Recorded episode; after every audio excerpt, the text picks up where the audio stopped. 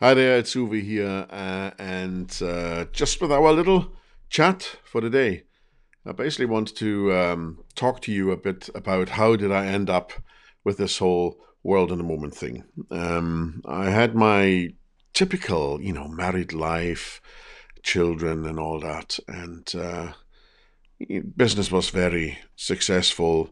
We were making money, we were traveling, but there was always stuff missing. Uh, I was working so much out there. I mean, every day grafting away and talking to clients. It was a computer business. We had some investors in it, and uh, we were making it. You know, making good money. And then um, one day, my wife just said, "I don't want to do this anymore." After 18 years, she she just left, and I it was like somebody pulled the rug right underneath my feet and I kind of stumbled and fell really, really deep, really low. And at the time, I was um, already for about, I don't know, 20 years or so uh, practicing Buddhism uh, with uh, some venerable masters. And, uh, and I phoned my, my, my teacher and I said, She left me. She left me. What am I going to do? She left me. I remember this really, really well because um, my teacher just said, You have been taught by the most venerable masters alive today. Use it. And he just put the phone down.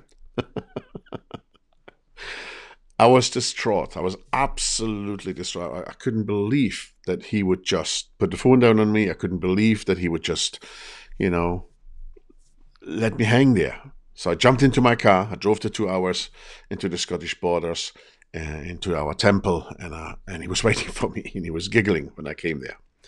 He said, oh, "I was waiting for you. Let's go for a walk." We're going for a walk, uh, and he said, uh, "You know, the thing with you Westerners is that." Uh, you just take relationships far too serious. That's why monks are happy, because they don't.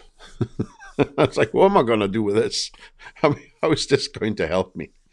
And um, I I kind of talked with him about things. He said, in three months from now, you'd be happy. And I just couldn't see it because, you know, we had two children together and I loved her. I loved her dearly. I, I, most of all, I was really depending on her being there. I was really depending on my idea of my life, what it was going to be. I was going to get old with this woman. We're going to watch our children grow. All of this together. And then it was gone. Pop, just like that. She wasn't going to come back. For, for, for, for a while, I thought she might, but she wasn't going to come back. And um, I just, I started to just carry on with my life. I carried on work. I got quite successful, actually, even though I was in the slums but that kind of kept my mind occupied. And I met quite a lot of women. I got involved with quite a lot of women. And then I uh, met my second wife. But that's a different story, and I'm, I'm sure we're going to talk about this uh, another time. But the thing is, what I really want to say with this little story, uh, uh and what does it have to do with the here and now, is that I was concerned about my future. I was worried about my future. I was anxious about my future. I was in mourning because the future that I thought that I would have wasn't going to be there. It was, this wasn't going to happen because she left me, you know.